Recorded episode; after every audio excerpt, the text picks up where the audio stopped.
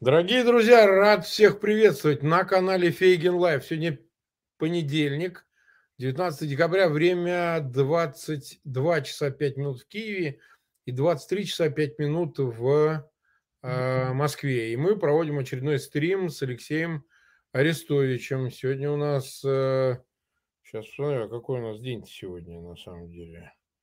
Уже я уже запутался, Алексей. Рад тебя приветствовать, кстати. Да, взаимно. А, у нас сегодня уже день 299. И нас смотрит 140 тысяч, э, больше 30 тысяч поставили лайки. Просьба такая же. Пожалуйста, ссылки на этот эфир размещайте в своих аккаунтах в социальных сетях, группах. Обязательно ставьте лайки, это помогает э, нашему видео находиться в тренде. Действительно, последние дни мы там находились. Было бы не лишнее, если бы вы поддержали нас. Ну и, конечно, подписывайтесь на канал Фейгин Live, обязательно подписывайтесь и на канал Алексея Арестовича. А, в описании к этому видео по имени Алексей Арестович проходите, подписывайтесь. Но сегодня у нас, надеюсь, мы избежим проблем со звуком. Очень много было нареканий. Ну, обстоятельства я прошу учитывать, что все в командировках и могут такие проблемы быть. Ничего не поделаешь, так уж складывается. Иначе невозможно проводить эфиры чуть ли не каждый день. Так что, пожалуйста, учитывайте это тоже. Ну что же, тогда начнем. Мы пропустили вчерашний день. Вчера был финал чемпионата мира по футболу. Мы дали всем отдохнуть, потому что, бог знает, много у нас и болельщиков. Так что, а, так что в общем, они могли насладиться футболом. Не знаю, насколько это вообще во время войны возможно, но так или иначе. Начнем с карты тогда. Алексей, расскажи нам, что происходит на фронтах. Это не безинтересно контексте дальнейшего обсуждения? Главное происходит под Бахмутом и да. Солидаром. Да. В Бахмуте официальный генштаб это не сообщает, но злые российские языки утверждают, что а, наши вооруженные силы перешли вперед. А, силы, силы обороны перешли в наступление и выбили их с восточной окраин Бахмута. Причем не просто выбили, а частично отодвинули там еще на некоторое расстояние. Да. Значит, э, вчера была, позавчера была контратака, как они говорят, контр маленькое контрнаступательное действие. Сегодня, как они говорят, это все злые российские языки. Mm-hmm. И некоторые даже говорят, что ай-яй-яй, так жалко, столько боролись за эти позиции, вот так их захватывали, за всех сил старались, а враг взял и э, отвоевал. Поэтому, как бы, ну, не без успеха. И те, кто говорил, что... Ну, даже не те, кто говорил, а давайте трезво посмотрим. Э, четвертый месяц скоро будет, как они уже пытаются штурмовать Бахмут. Угу. Лучшие части, лучшие средства. Там э, Вагнер сказал армии, да мы вам сейчас покажем, как надо брать города от трех угу, угу. Результат как бы промежуточный. Но будет еще. Это не считая тысячу же людей, которые там лежат, э, да, даже не закопанные со стороны Российской Федерации. И далеко не все там зэки. Там есть вполне себе кадровые части российские, те же десантники, те же мотострелки. А, вот, там есть Росгвардия частично и так далее. Все они тоже там вот навечно упокоенные. Как у нас говорят в войсках, теперь они навсегда вежливые. Поэтому, ну вот как-то так. Посмотрим, чем эта апопея закончится с Бахмутом, но с российской стороны. Но мне кажется, что ждет их большое-большое разочарование в этой всей истории. Угу. Как-то. Ну, в остальных местах примерно то же самое. Мы берем от Нижней Дуванки до линии ну, через Сватово до Кременной, там бои. Э, берем за все, все, что южнее Бахмута, аж до Маринки. Бои, бои, бои. Штурмовые действия. Запорожский фронт более-менее по сравнению с Бахмутом относительно спокойнее. Там мелкие тактические действия, кто кому на голову беспилотник уронит, кто кому найдет, зацепит там, да, в пределах видимости накроет артиллерии. Ну, Херсонское направление, они бьют по Херсону, а, пытаются бить по нашим войскам на правом берегу, а мы бьем, соответственно, по ним. Мы бьем лучше. Лучше, качественнее, точнее. А, вот. Отхимарсили мы там несколько очень важных целей за эти двое суток. Да, в, глуб, в глубине, в том числе Луганской, Луганской области.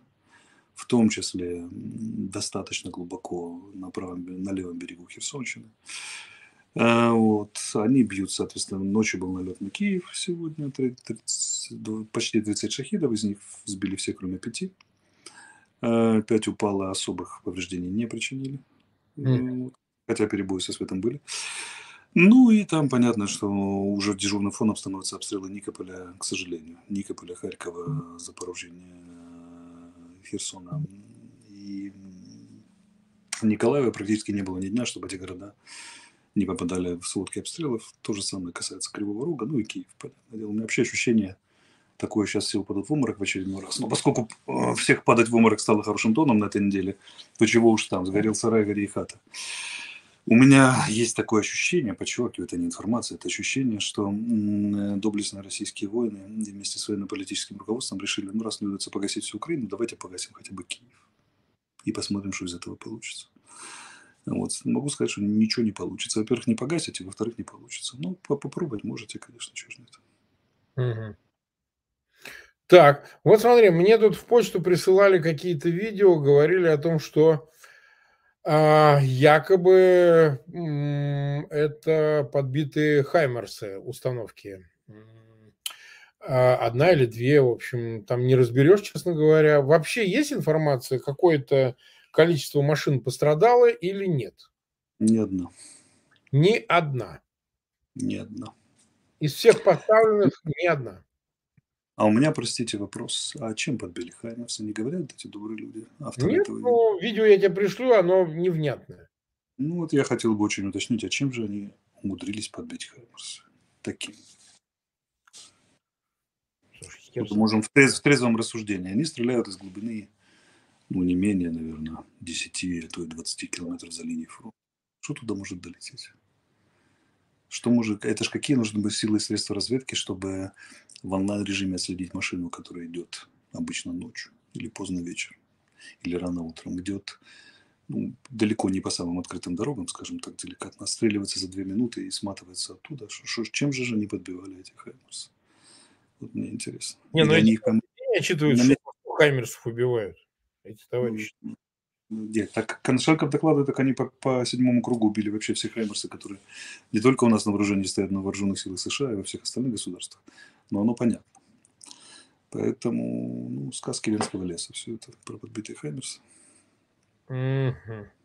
Ну, то есть, э, на твой взгляд, это все не может быть, э, не может быть э, в принципе подтвержденной Не, ну, на войне может быть все что угодно, в том числе даже, даже великий могучий Хаймерс могут подбить. Но как бы пусть сначала подобьют, а потом, потом будем об этом говорить. Я не знаю информацию о том, чтобы был хотя бы задет хоть один Хаймерс. Это не то, что задет, увиден хоть один Хаймерс. Ну, там в телефоне, будет тяжело посмотреть. Э, как бы мы ничего не скрываем, мы обо всем разговариваем. То есть у нас э, та особенность, что мы этих вещей специально не будем скрывать. Ну, хотят люди узнать, подбит, не подбит. Мы задали вопрос, все честно. Вот. А, хорошо. Ну, давай тогда дальше, дальше тогда поговорим. Вот смотри, он сегодня приехал в таки в Минск, был, ну, судя по всему, в присутственных местах, в официальных, потому что мы его видели вместе с Лукашенко и даже на пресс-конференции. А, какой-то там переговорах и тому подобное, и тому подобное, и тому подобное. А, ну, многие возмущаются, говорят, что мы столько времени посвящаем. На самом деле у этого есть смысл, потому что а, Путин просто так, конечно, не поехал в Минск. Мы это понимаем, мы это много раз обсуждали. Вне зависимости от того, что договорились они там, не договорились и о чем, тем не менее, эта тема важная, касается войны, безусловно. На твой взгляд, насколько можно судить, для чего это все было и чем это все закончилось? На твой взгляд. Для, для чего все это было, я, я говорил, говорю и буду говорить. Главная тема там было не вступление Беларуси в войну, а отношения в многоугольнике Россия, Беларусь, э, Китай, коллективный Запад. Беларусь, Лукашенко делает все, чтобы перебалансировать влияние России через Китай частично через Запад. Путин это беспокоит. Он давно, давно считает Беларусь своей отчиной и хотел бы, так сказать, утвердить э, как это, права сеньора. После чего, я так понимаю, ему, ему, дали, ему дали понять сегодня Минске, что ну, как бы вот, тут на каждого сеньора найдется сеньор постарше. А, вот. Если хотите продолжать боевую подготовку на наших полигонах, пожалуйста. Хотите стрелять по Украине, ну, не очень. Мы хот... Это очень плохо, но если что, же мы можем сделать? Стреляйте с территории Беларуси, но по возможности воздерживайтесь, бо нам май плохо, нехорошо, и мы вообще не считаем, мы миролюбивые. Ни о каком вступлении белорусской армии в войну да, даже не мечтайте. Можем дать еще 20 тысяч тонн боеприпасов, если они у нас где-то найдутся. Все. Ну, то есть они э, все-таки, на твой взгляд, все-таки как-то касались вопроса участия в войне или содействия действиям Москвы ну, на севере? Нет, ну я думаю, что стал бы терять лицо, понимаете? Ну, есть же старая истина армейская, что давать приказания можно только те, которые будут выполнены. Ну, сколько раз можно нарываться на Лукашенковское «нет»? Ты же теряешь авторитет. Вот ты говоришь человеку, мне нужно X от тебя. Он говорит, нет. Ты походил вокруг да около, сказал, мне опять нужно X. Он говорит, опять нет. Ты снова походил, приезжаешь, говоришь, уже лично приехал, не по связи, говоришь, мне очень-очень нужно X. Он говорит, нет. Ну и кто ты после этого в глазах этого человека, как с ним дальше вести переговоры? Такие вещи спрашивают один раз. Ну хорошо, экстраординарные обстоятельства, ну два. Но седьмой раз спрашивают, будешь ли ты воевать или нет, это, по-моему, перебор уже. Я уверяю, они об этом не говорили. Они говорили о боевой подготовке, они говорили о передаче вооружения военной техники, о совместном производстве вооружения военной техники. Вот эта тема очень интересовала Путина. Скорее всего, там будет по полному крутить белорусский ВПК. В это я верю. И это даже упоминалось в официальных пресс-релизах. Ну и там Ашо Си Цзиньпинь, как он вообще, как дела, как здоровье, давно ли говорили по телефону, и могу ли я что-нибудь с этим сделать. Вот это меня интересует. Ну, даже об этом они не говорили, потому что джентльмены о таких вещах не говорят. И хотя они не джентльмены, все равно не говорят. Он, скорее всего, пытался просто делать так. Он, у него есть перечень предприятий, которые глубоко интегрированы с белорусскими, китайскими или в перспективе интегрированы. И он хотел переинтегрировать эти же предприятия, догрузить Россию, э, работу на Россию. Либо, например, либо, например, там, зайти так или иначе в, другую, в другой кластер или в другие кластеры, чтобы балансировать российское присутствие, китайское присутствие в Беларуси, российская экономика, российское присутствие. Скорее всего, так. Ну, а смысл был брать с собой Шойгу, всю эту, всю эту перхоть? Зачем они нужны были тогда? А российские вооруженные силы группировка находится, возможно, будет увеличена. Там задействование вооружения военной техники. Путин же он же, он же не, не хочет читать бумажки, сколько там реально есть на складах по российским данным белорусских, и что они могут передать. Он говорит, вот мои считают, что вот специалисты, они, специалист стоит, поправляет очки и говорит, ну вот защита из бумажки, у нас вот, значит, тут числится, что у вас вот столько.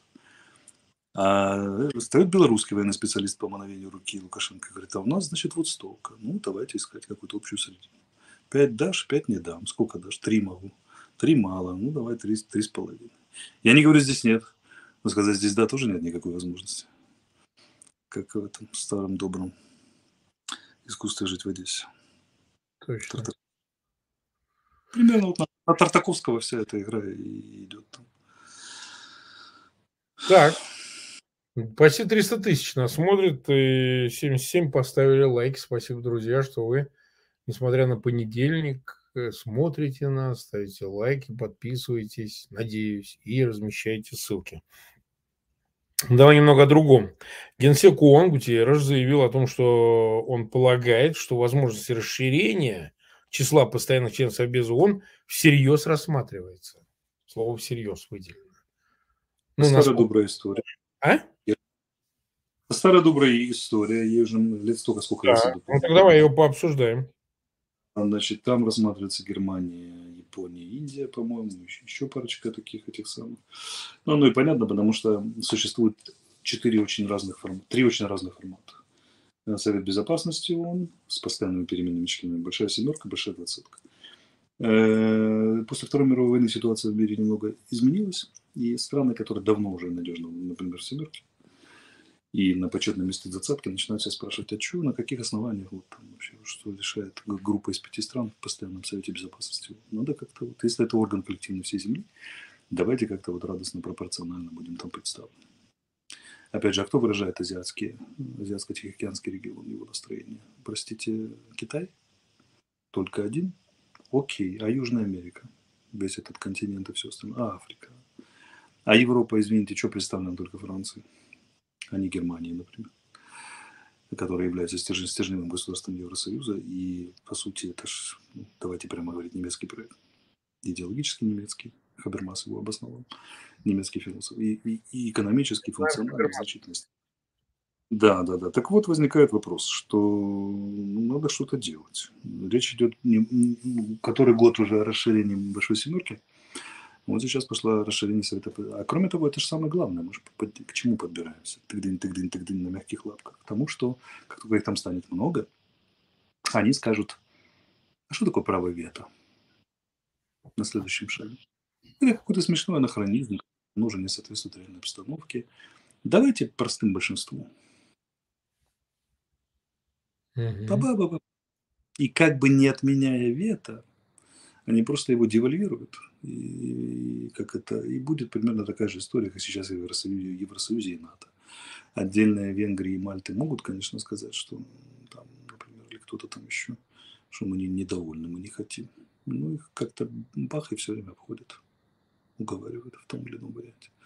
Вот примерно к этому идет дело. В этом самом. Дело в том, что Запад на фоне этой войны начал понимать очень важную вещь, что консенсус большинства парализует их способность реализовывать проект и принимать важные, осуществлять важные принятые решения. И принимать не позволяет, и реализовывать.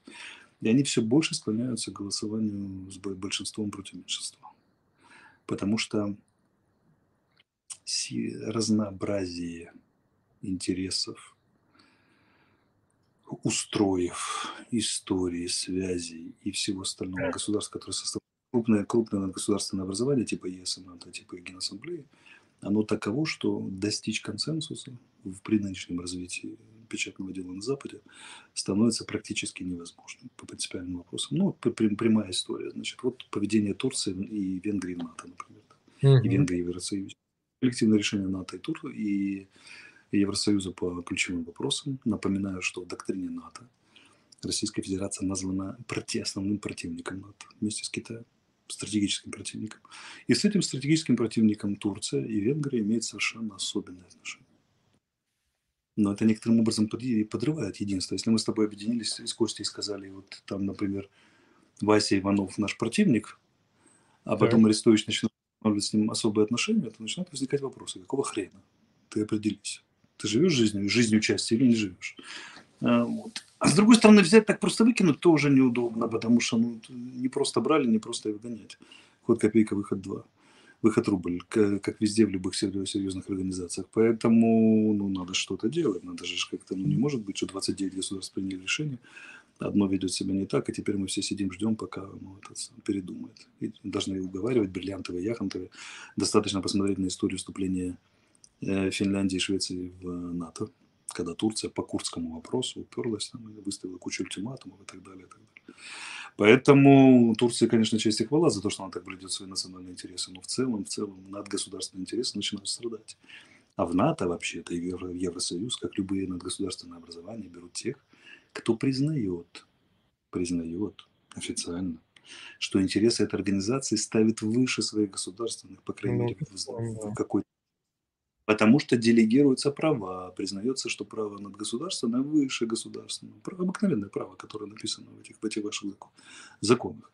Поэтому тут уже начинаются вопросы. Ну, коллега, вы же когда вступали, вы давали обязательство, что интересы блока будут выше, чем ваши.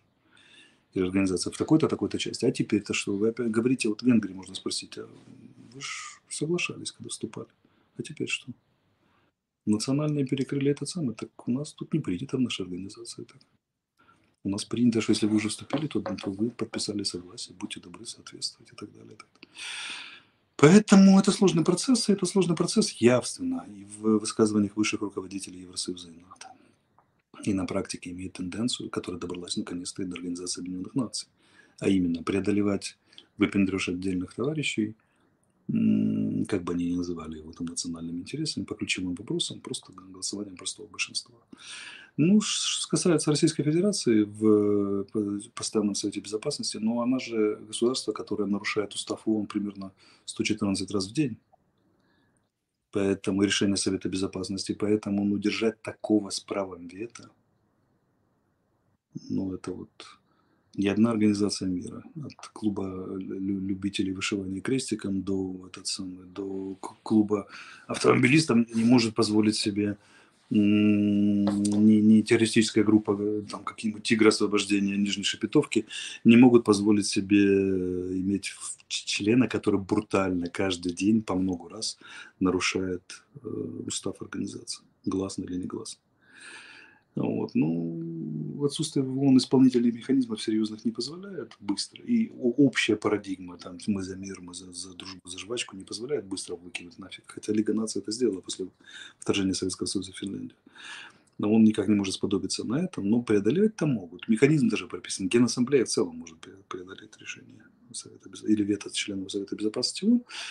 Ну, я так понимаю, что там, я не специалист по праву, он как бы, да, по, по, по уставу я его, конечно, читал, но так не помню. Но я так подозреваю, что они строят механизм, который позволяет через согласие, например, Генассамблеи и большего числа членов Совета Безопасности постоянно, там, бить по шапке и ставить на место неконструктивных постоянных членов Совета Безопасности. А так как таковых кандидатов у нас двое – Китай и Российская Федерация. А, вот, что очень ярко показывает крайнее голосование, например, по резолюции о том, что Россия должна вывести войска и так далее. И так далее. Поэтому даже ООН, смотрите, что произошло. Лед тронулся, господа присяжные заседатели, и даже ООН, ООН, это последняя инстанция, которая могла бы прийти в движение, уже пришла в движение, ищет пути и способы, э, так сказать, обращения с субъектами международного права, которые регулярно 10 месяцев подряд ставят э, и угрожают публично на уровне высших руководителей цивилизации вообще вопросом выживания как такового. Ну, это, это нехорошо. Буйно помешаны не, не должны иметь ядерного оружия, буйно помешаны не должны быть уважаемым членом уважаемых организаций. Тут же понятно все.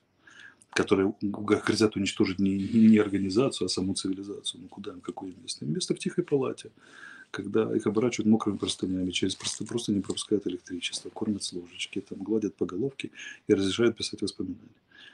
Все для будущих студентов-медиков, для изучения. Это все единственное место, которое можно позволить в этой жизни. Так, ну что ж, пойдем дальше. Мы уже 22 минуты в эфире. Времени у нас еще достаточно. Вот смотри, маленькая информация, что пишут в телеграм-каналах, что Путин не улетел из Минска и, возможно, даже остался в Острашицком городке в одной резиденции Лукашенко. Ну, интересно, интересно.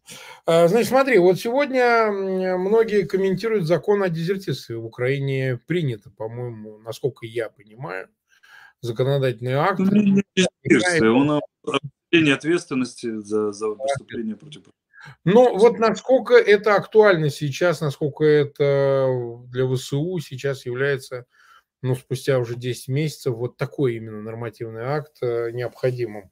Что бы ты вообще по этому поводу сказал? Многие спрашивают в чате об этом пишут. Вот расскажите, скажите, скажите. Очень большой и больной вопрос. Большой, да. потому что здесь ну, столкнулось две, две ну, если не цивилизационная, не цивилизационная, то культурная парадигма. Украина страна с очень большой долей и желанием каждого отдельного человека и общества в целом свободы. Причем желание свободы и воли, ну, то есть способность ее обеспечить силовым образом, у нас доходит до анархии во многих вещах. Армия же – это строго иерархическая и дисциплин... дисциплинарная организация. А, там все держится на дисциплине, неукоснительном выполнении приказов и так далее, и так далее, и так далее. И вот вступил характер национальной военной школы, которая начала созревать эти 8 лет, с характером э, представления о вооруженных силах и других силах обороны как таковых вообще. И у нас есть э, ну, суть какая? По сути, люди выпрашивают, очень многие, в армии сейчас в силах обороны миллион человек практически, все они очень разные. Там, например, есть сержанты, которые в жизни крупные юристы, состоявшиеся успешно. Есть политики, которые рядовые. Есть младшие лейтенанты, которые успешные бизнесмены. Такие с многомиллионными оборотами и так далее, и так далее. Это люди инициативные. Да, есть и водители маршруток, которые тоже инициативные, себе на уме отлично воюют. Есть солдаты, которые воюют с 2014 года и прочие профессиональные. И эти люди, которые, первое, знают себе цену. Второе, они проактивны. Третье, они знают, чего не хотят и чего не хотят достичь, очень активно охотятся за врагом и так далее, и так далее. И они далеко не все, а командиры, как ты понимаешь, они очень разные. Они, как все живые люди, там примерно гении и самодуры распределены так же, как и бестолковые и среднячки, распределены точно так же, как в, во всей как везде, в любом обществе. Но война, она абсолютно беспощадна. Самое страшное, с чем человек сталкивается на войне, это что человек, который в 10 раз тебя глупее, в 50 раз менее опытный, может, ну, просто у него больше звездочек и звания старше. Он, и даже, даже меньше звездочек и звания старше, он может тебя послать на смерть, и ты пойдешь, потому что это приказ. Хотя ты понимаешь, что первое, тебе не надо туда ходить. Два, это задачу, которую он поставил, либо бестолковая, либо не бестолковая, но решать ее нужно совершенно иначе. И поскольку это страшная бойня, которая перемолачивает десятки и сотни тысяч людей, таких конфликтов в армии очень-очень много потому что есть неопытные командиры, которые неграмотно применяют введенные им силы и средства, а есть подчиненные, которые там на три головы выше этих командиров, или, по крайней мере, если не выше, то они инициативнее, умнее, дольше воюют, там, проактивнее и так далее. И у нас есть постоянные, как в любой организации, как в любой армии мира, есть постоянные дисциплинарные терки между собой. Командиров всех степеней и подчиненных всех степеней. Между прочим, в офицерском корпусе это ничуть не меньше. Не надо думать, что только офицеры конфликтуют с солдатами и сержантами. Например, офицеры разных званий, разных рангов, разных должностей точно так же находятся между собой в сложных отношениях. Тем более, что украинские вооруженные силы – это типичная пост постсоветская армия, постреформенная, которая в которой служит пять поколений офицеров, которые непрерывно реформируются, и лейтенанты не очень понимают майоров, майоры не очень понимают полковников, потому что это разные школы, разные ценности, разные годы полковники не, не всегда понимают генералов. Не, не всегда так везде, но довольно часто встречается. Тем более, часть вернулась из запаса, они еще советской закалки. Часть, э, значит, которая на эту анархию смотрит, ну, как, как Ленин на буржуазию. Вот, часть, которая, да, которая там, э, значит, привыкли к этой анархии и такие, как бы, занимают офицеры более солдатскую сторону. В общем, это сложно, в общем, мешанина чувств взаимоотношений живых судеб, и за этим стоят смерти, смерти, смерти, ранения, искалечение лучших друзей и так далее, и так далее. И ты возвращаешься из неудачного боя, потому что на тебя послал криворукий командир, как тебе кажется, у тебя погибло два лучших друга, с которыми ты детство дружил в этом бою. Ну и что ты будешь смотреть, как ты будешь смотреть на этого командира? Ты будешь смотреть на него, мудак, что ты натворил? А он натворяет, и снова, и снова это натворяет и так далее. А мудак по-своему прав. Он говорит, ребята, если каждому солдату буду объяснять маневр, почему и как, то я устану. А мне нужно, чтобы вы собрали, собрали жопу в горсти и побежали освобождать домик лесника. А если неудачно штурманули, вы будете штурмовать второй, третий, пятый, десятый раз, пока мы его не возьмем, потому что это приказ и это война. Кому что не ясно на данном политическом этапе. И эти явления, причем обе стороны здесь правы по-своему, и обе стороны здесь не правы, каждый по-своему. Поэтому вкратце это явление звучит так. С моей точки зрения, оно глубоко положительное.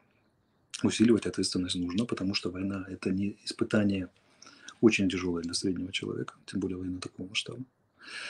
И среди миллиона мобилизованных, конечно же, находятся разные люди – том числе эти, которые пишут видео, нас тут бросили, оставили, и там злые отцы-командиры, и мы тут, значит, без, без еды, без продуктов, без командования умираем, спасите, господин президент, сделайте что-нибудь, общество, вступитесь. Часть из них пишет правомочно, хотя нельзя писать такие видео во время войны, категорически запрещается. Но я понимаю отчаяние этих людей, которые там, потому что бывают такие случаи, когда командиры действительно бросили, убежали и так далее, и так далее. Редко, но бывает. А, как бы отчасти это просто пользуясь общей волной, либо впадая в панику. Они там, я лично разбирался вам в начале в очень многих таких случаях, просто тупо звонил по месту, опрашивал и ту сторону, и ту, и так далее, потому что люди жалуются прямо в личке. Я как, бы, я как голос народа в офисе президента лез лично во все эти дела, разбирался и так далее. И так далее. Но могу сказать, что все-таки случаев, когда публика дрогнула, больше, чем когда они когда, когда возмущаются справедливо, скажем так. Ну и, а есть откровенные случаи, ну, например, пьянство. Да, есть случаи приема наркотиков, есть случаи там, когда значит, буром прут на командира, не выполняя приказы, не выполняя там просто, а быть, потому что он показал, что вы обидели, поставили не в тот наряд, или не то приказали, или не пустили куда-то там еще, и так далее, и так далее. То есть национ... украинский национальный характер, сам характер испытания военного тяжелый, плюс огромная масса непрофессиональных людей, не военных. Почему не военных? Потому что что такое военный? Это не только профессия, что такое профессионал? Это не только навыки по профессии, это еще соответствующая система ценностей и картина мира. То очень многие люди на этой войне, воюя десятый месяц, имеют очень хорошие военные навыки, но военными так и не стали, потому что за это время у них не было времени стать военными по системе ценностей, а главное по картине мира. Потому что это воспитывается 4 года в военных училищах, а то и 5, и то не у всех воспитывается, потому что это долгая контрактная служба с сознательным выбором этой ценности и правил игры и так далее, и так далее. Это очень непростая вещь. Так вот, на этом возникает множество конфликтов. И э, жизненно сложная штука. Там очень трудно разобрать, кто прав, кто виноват. А во-вторых, как бы самое, самое печальное, что по-своему правы обе стороны, и по-своему виноваты обе стороны. Но, скажем так, очень деликатно, сейчас постараюсь подобрать слова, количество случаев, когда ну, военнослужащие не до конца понимают, что такое война, армия и как, по каким правилам это играет, и пытаются решать конфликты со своим начальством по гражданке, как, вы, как на гражданке решают, не понимая вообще суть, сути происходящего. Что это страшная вещь, вообще война. Поймите, вот кто, кто, кто гражданские нас сейчас слушает, война – это страшная вещь. Страшна она тем, что тебе могут приказать умирать, и ты пойдешь умирать. Нет вариантов. Могут жертвовать людьми за технику, например. Могут жертвовать меньшими, чтобы спасти больше. Почему войну ненавидят все, особенно военные? Терпеть ее не могут потому что это чернуха страшная. Она за гранью того, что выдерживает обычный человек. Но армия как организация, это, это сплошная грязь, там черная аж спрессована вот так вот. Ты ощущение, что ты ходишь все время вымазанный в смоле, и как не решение, э, любая ошибка на войне, в отличие от мирной жизни, это смерть, смерть, смерть, смерть, смерть, смерть. И это все страшно бьет по психике, выворачивает людей, многие этого не выдерживают. Но у армии, как у организации, существующей последние полторы, ну, вернее, две с половиной тысячи лет, есть, э, как организованное войско, есть давно средства для борьбы с этим всем. Средство это называется дисциплина. Строгая иерархия, дисциплина, подчинение и так далее. И если на конкретном месте возникает лажа, то в целом дисциплина, особенно жесткая дисциплина, дает эффект в том числе дает положительный системный эффект, не позволяющий развалиться этой организации. Потому что после любого развала будет гораздо хуже. Залужный сегодня выступил на эту тему. Угу. И он сказал очень четко, очень важную вещь. Когда некоторые солдаты, обидевшись на офицеров, или подумав, что им недостаточно занимаются, или действительно попав в тяжелые условия, тяжелые, оставляют свои позиции, а такие случаи есть в украинских вооруженных силах и в других силах обороны, то потом приходится по тревоге поднимать и перебрасывать туда другие части, которые готовились для другого, не для этого. Они компенсируют там с потерями, там начинают сшивать эту оборону. А, вот. А, для, а потом что, эти утерянные участки, потому что кто-то отступил, сбежал и записал красивое видео, приходится брать кровью других таких же солдат. И вот мы имеем очень простую арифметику. 100 отступило, 300 убитые раненых, чтобы снова взять эту, эту позицию, этот район и так далее. И, так далее. и когда командиры посмотрели на эту арифметику, инициатором принятия этого решения были не какие-нибудь там гражданские шпаки, которые ничего не понимают там, и так далее, и так далее. Это был, был вообще генеральный штаб и представлял это, этот законопроект и эту инициативу начальник генерального штаба, штаба Сергей Шептала. И, как вы понимаете, без, без решения главнокомандующего не мог такие вещи сделать. Поэтому это решение высшего военного руководства страны. Военного. По их просьбе парламент ужесточил. Решение глубоко правильное. Другое дело, что к этому решению надо присовокупить еще две вещи, и Залужный тоже про них сегодня сказал. Первое, нужно гораздо более качественно готовить бойцов, особенно младших командиров, потому что устойчивость на поле боя, уверенность солдата в происходящем, знание своего маневра, вера в то, что он способен э, победить противника, решить боевую задачу, уцелеть при этом, зависит, э, быть накормленным, напоенным, насколько это возможно и так далее, зависит от младших командиров в первую очередь. Командир взвода, командир роты. Их надо учить очень активно. Потому что мы активно посылаем бойцов в Европу там, учиться в Англию, в другие страны ездят бойцы. Хорошо бы младших командиров туда посылать. Да и, часто говоря, не только младших. Иногда очень, некоторые, посмотришь на некоторых старших, так их тоже очень хочется куда-то послать, например, например учиться. А, вот. А во-вторых, то есть качественная подготовка, потому что боец тогда верит в себя, когда он качественно готов. На войне выживаемость и успех решения задачи делится примерно так. 50% от командира, 45% от того, что делаешь сам, и 5% случаев. А вот, вот эти 45% должны быть обеспечены полностью. То есть боец должен быть хорошо подготовлен. а по специальности, в принципе, общевскую подготовку иметь. Кроме того, это в составе отделения взвода и так далее. Роты, младшие командиры должны быть готовы. Командиры всех степеней должны быть готовы. А кроме того, тут надо бы, если в целом говорить, нужно менять характер военной машины и традиций в существующих. Э, вопрос, насколько это просто делать на войне, но с другой стороны, война как раз и дает хороший повод для этого. Э, потому что Украинская национальная военная школа, она построена в значительной степени, и это лицо проглядывает ее на инициативе снизу. Напоминаю, что в вермахте и в прусской армии был принцип, была палочная дисциплина железная у Фридриха Великого, но она сочеталась с принципом, который балансировал ее, и в целом они давали очень высокие э, качество военной машины. Принцип называется Auftrags-тактик, свободная тактика. Они, немцы отбирали, ну, прусаки сначала и так далее, отбирали и продвигали тех военнослужащих, которые склонны были принимать самостоятельные решения и реализовывать их, даже вопреки мнению старших командиров, ну, в интересах боевой, полученной ранее боевой задачи. Есть хрестоматийный пример, и это выражение выбито в, на входе в национальную, в Академию свободных войск Германии. Когда во время одной из битв Фридрих Великий приказал, Фридрих II приказал своему какому-то майору конной артиллерии поставить батарею, стрелять во фланг противника. Сражение шло долго, там успела поменяться обстановка, и он, э, несколько раз прискакивали гонцы от каких-то там младших командиров и говорили, да, надо поменять позицию, стрелять оттуда. Он остался на месте, его судили. И он говорит в свое оправдание, он говорит, ребята, подождите секундочку. Мне главнокомандующий армии и одновременно верховный главнокомандующий, то есть король вообще-то, приказал стоять здесь и стрелять туда. Я под огнем противника, потеряв половину личного состава, в тяжелом и страшном бою, честно стоял сутки и стрелял туда. Чего вы от меня хотите?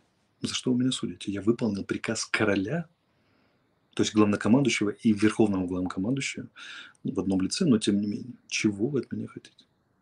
Какие-то младшие командиры мне прибегали, там говорили, но я, блин, честно выполнял то, что он мне приказал. На что ему военный прокурор или судья ответил.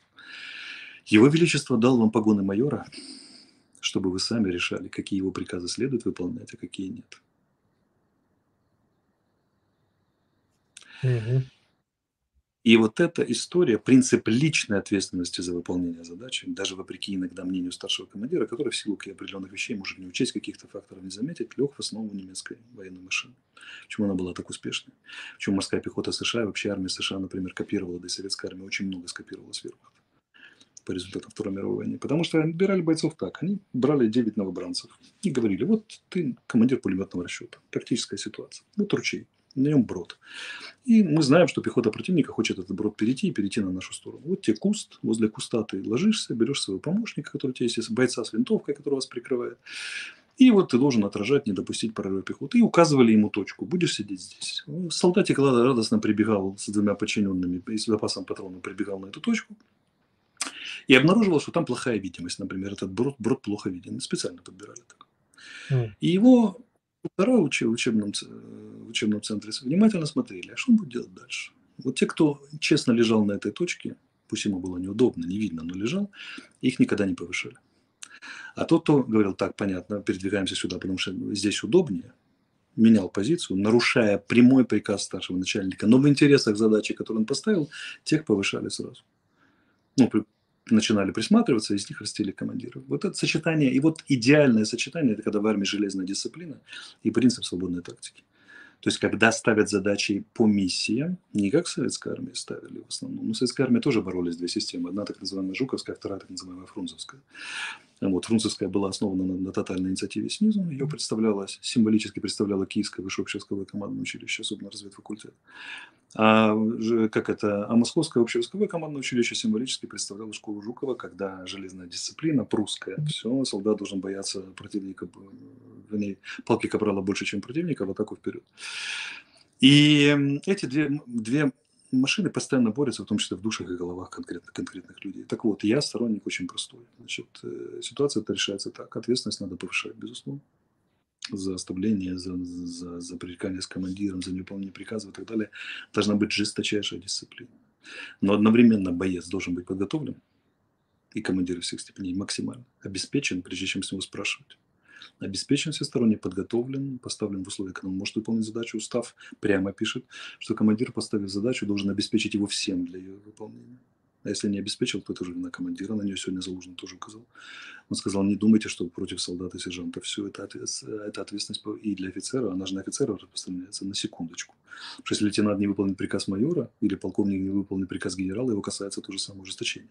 У нас просто решили, что это антисолдатский, э, антисолдатский закон. Нифига подобного. Это для всех военнослужащих, включая самого Залужного, который является военнослужащим, главнокомандующим. Но у него есть свой начальник, верховный главнокомандующий, на секундочку и так далее. Поэтому, как вам сказать, и Залужный это очень четко подчеркнул. У нас же подали это все, понимаете? Вот Украина говорит, что она прочь от колониального Советского Союза. На самом деле мы такой глубокий совок еще, что просто мама дорогая. Простой пример. Солдатская окопная правда у нас доминирует везде. Сколько в Советском Союзе было фильмов про офицеров? Один. Ты хочешь сказать настоящих фильмов про офицеров или что? Ну, а ну, про, про офицерскую судьбу. Один. А сколько про генералов? Одна, одна апупея освобождения. Там показывали генеральский труд. Все. Озеро, Все остальное солдатская правда. Солдат всегда прав, а офицер и генерал всегда подозревается, а не держи морда Леон и так далее, и так далее. В украинской армии все то же самое. Власть всегда плохая, даже если это власть командира взвода, а рядовые всегда правы. И у нас многочисленные правозащитники, которые никогда ничего не понимали в армии, там и прочие эти самые солдатские военные блогеры немедленно начали писать, как плохо это все, а отдельные политические силы немедленно присовокупили туда президента Зеленского. Хотя инициативы была не от президента. Он ее просто поддержал, я так понимаю. Значит, без, без него бы ее не выдвигали, понимая реальное положение дела в войсках. Поэтому еще раз, моя личная позиция простая солдата надо подготовить, и офицера, вообще военнослужащего в любой степени, обеспечить всем для выполнения задачи а потом жесточайшим образом спрашивают за ее выполнение, жесточайше. И вот тогда возникает необходимый баланс. Человек ударили, по, это в армии называется, дали по правому уху, дали по, по левому уху. Правда, стал на рельсы и поехал куда надо. Эм, так сказать, и так далее. Особенно, когда очень страшно, тогда держит дисциплину, локоть товарища и присмотр начальника справа. Особенно, если начальник способен вести за собой. И, треть, и третье условие – надо растить командира всех степеней от командира тройки расчета до главнокомандующего людей, которые способны в интересах задать, думать миссиями, то есть решение как да, задачами, которые надо решить, думать э, и проявлять инициативу всестороннюю и решительность для ее достижения. Вот когда вот с третьим у нас особенная проблема. Вот когда мы начнем воспитывать таких командиров всех степеней, когда мы реализуем этот принцип, который глубоко соответствует национальному характеру, что у нас люди, которые инициативные, которые хотят искать и убивать врага, как бы, да, решительно действовать, будут повышаться, обеспечиваться всем, и будет предоставляться инициатива, и будет выстраиваться командная цепочка людей. А то у нас сплошь и рядом ком- командир взвода хочет искать врага, а командир батальона его же уже не хочет искать врага, а хочет номер отбывать. А командир роты, например, тупой, но решительный. Он э, решительный, но тупой. Он готов выполнять любые приказы, но только не умеет их организовать. И отсюда возникают все эти нюансы. Вот тогда заработает. Но красивые разговоры про смену э, кадрового подхода в вооруженных силах, смену модели, это все хорошо. Там э, как бы, что там еще, значит, всесторонняя подготовка и обеспечение, это тоже очень все хорошо. Но реальность проста – как задница младенца, и похоже больше на кирпич военной реальности. Идет война за выживание нации. Э, разговоры можно разговаривать сколько угодно прекрасно про то, как мы сменим военную модель, а сейчас надо тупо физически выжить. Особенно, если посмотреть на плюс 200 тысяч, которые где-то там за Уралом готовятся, правильно? А для этого первым условием, в том числе условием для того, чтобы всесторонне обеспечить и сменить военную модель, является жесточайшая дисциплина, потому что во время смены военной модели армия разбалтывается нахрен в ноль. Понимаешь, да? Потому что сбрасывание любой кожи и приобретение другой – это еще один кризисный этап. И во время кризисного этапа дисциплина должна быть еще более усилена. Поэтому сначала усиление дисциплины, а потом все остальные упражнения. И вот ее усилили и правильно сделали. Тут так, так и идем. И напоминаю, это не антисолдатский указ. Не надо подавать его, как многие у нас тут запищали, как антисолдатский. Это касается всех военнослужащих, включая генералов армии Украины и так далее, и так далее. Всех вообще и генералов, и офицеров, и прочее, прочее. Поэтому это не для того, чтобы офицерам дать, держи, сделать из них держиморт и позволить себе мытарить солдат. Не-не-не, офицеры ровно так же попадают аккуратненько под, все, под, под действие всех этих законов. И поверьте, майоры спросят с лейтенанта, полковники с майоров и так далее, и так далее, и так далее. Никуда никто не денется, в том числе командиры, которые склонны как это, по-тупому организовать, организовывать быт и ведение боевых действий военнослужащих. И с них тоже спросят. Так. А, около 340 тысяч, чуть меньше, нас смотрят, и 118 тысяч поставили лайки. Как обычно, я прошу ссылки на этот эфир размещать в своих аккаунтах в социальных сетях, группах, э, ставить лайки, ну и подписываться на канал Фейгин Live и на канал Алексея Арестовича. В описании к этому видео по имени Алексей Арестович вы можете подписаться и на канал его. Ну, вот смотри, мы уже 45 минут в эфире, есть смысл обсудить последнюю новость. Страны ЕС согласовали потолок цен на российский газ. Вслед за, напомню, ценой на нефть. Новое правило начнет действовать с 15 февраля. А, цена, цену ограничит 180 евро за 1 мегаватт-час. Изначально речь шла о 275 евро, но 12 стран ЕС не согласились на такую планку. Ранее страны, э, страны G7, Евросоюз и Австралия договорились о потолке цен на российскую нефть. Путин собирается запретить экспорт топлива. Страны, поддержавшие это решение за почти 9 месяцев войны, страны ЕС заплатили Путину более 121 миллиарда евро за углеводороды. Да. Но тут все очень на что покупаются иранские дрончики и баллистические ракеты? Ну, конечно, денежки, а как? На что еще? Ну, денежки, которые, да, которые платит Запад. И получается сформенный идиотизм. Запад платит деньги Путину, чтобы тот воевал против Запада. Ну, понятно, что быстро за один день не разорвешь, но, в принципе, сокращать-то надо. По крайней мере, лишить его сфер доходов. И потихоньку, тихонечко удавочку на шее затягивать, затягивать, затягивать, пока, пока не сдохнет. А тоже они там рассказывают гордо, судя по статье Нью-Йорк Таймс, что Россия никогда не сдохнет что Россия, значит, там вот и так далее, будет воевать до последнего солдата, ну, так вот мы можем обеспечить и последнего солдата, и последний доллар одновременно, если есть. Но я думаю, что россияне, скорее всего, сообразят, на, на какую плаху положил их Путин и во что он ставит, ради, ради какой своей амбиции, там, не сдающегося такого питерского пацана, сколько, сколько сотен тысяч жизней россиян он готов положить. Ну, хотя я так посмотрел опросы, которые сегодня публиковали, мне прислали российское общественное мнение, там 50-60% народа еще в конкретном анабиозе находится по О, да. этой войны. Поддержит мобилизацию, хочет и так далее. Ну, как написали авторы этого отчета, правильно, что россияне – это народ с разорванным сознанием. И это правда. Э, все постсоветские люди – это люди с разорванным сознанием, но мы сейчас сшиваем потом и кровью, а, а те расшивают, наоборот, и это очень сильно чревато. Потому что здесь операцию поддерживаем, но хотели бы, чтобы она завтра прекратилась. Мы за мобилизацию, но чтобы мы его не мобилизовали. Там есть другой ну, в этом вопросе показательная вещь очень. Треть россиян имеет знакомых, погибших в так называемой специальной военной. Треть. Ну, так и Треть есть. Опрошен. А, вот. а это мы еще не начинали. И вот когда эта цифра начнет побеждать вот эти вот героические 69% поддержим операцию или 50, 55, ну да, мы, мы за частичную мобилизацию или даже поддержали бы полную, вот, вот тогда, да, тогда, тогда ситуация перевернется. Но самое интересное, там показатель такой, что значит мы за продолжение операции 59% респондентов или что-то около того, или даже больше 60, но 78 или 79 поддержали, одобрительно к, к оставлению Херсона относятся. Это очень хороший показатель. Очень. Потом будет оставление Луганска, Донецка, оставление Крыма. Как бы и все будут за продолжение операции. Знаешь почему? Потому что просто боятся правду отвечать. Mm-hmm. Но попадается вопрос, а правильно ли мы оставили Крым, Донецк и Луганск, да, все будут говорить да, 101% будет отвечать да. Потому что каждый второй, имеете уже погибших, своего друзей, знакомых, родственников. Ну да. Но ну что ж, будет каждый первый. Да. Будет, будет. Э, почти 50 минут мы в эфире, ну, 49, да, и, так сказать, э, я думаю, завтра ведь у нас все по плану во вторник, правильно? Да. Да, да я завтра уже возвращаюсь. Я тем, кто из чата сообщает, э, так сказать, Алексей Арестович не лежит на диване, он держит телефон. Держит на весу телефон. Поэтому никуда он не лежит. Не, не надо ничего выдумывать. Потому что попробуйте 50 минут подержать на весу телефон. Это как. Я, я, я лежу, дайте одеяло, принесите одеяло. Вот, поэтому на всякий случай во вторник, завтра он он не будет лежать. Он постарается наладить техническую сторону, и ему не придется на весу держать телефон. Так что э, я прошу всех подписываться на каналы на наши. Пожалуйста, ссылки ставьте. И завтра увидимся. И договорим все, что не договорились сегодня, в конце концов. Что за публика сегодня собралась. Ладно, тебе пока. Завтра увидимся.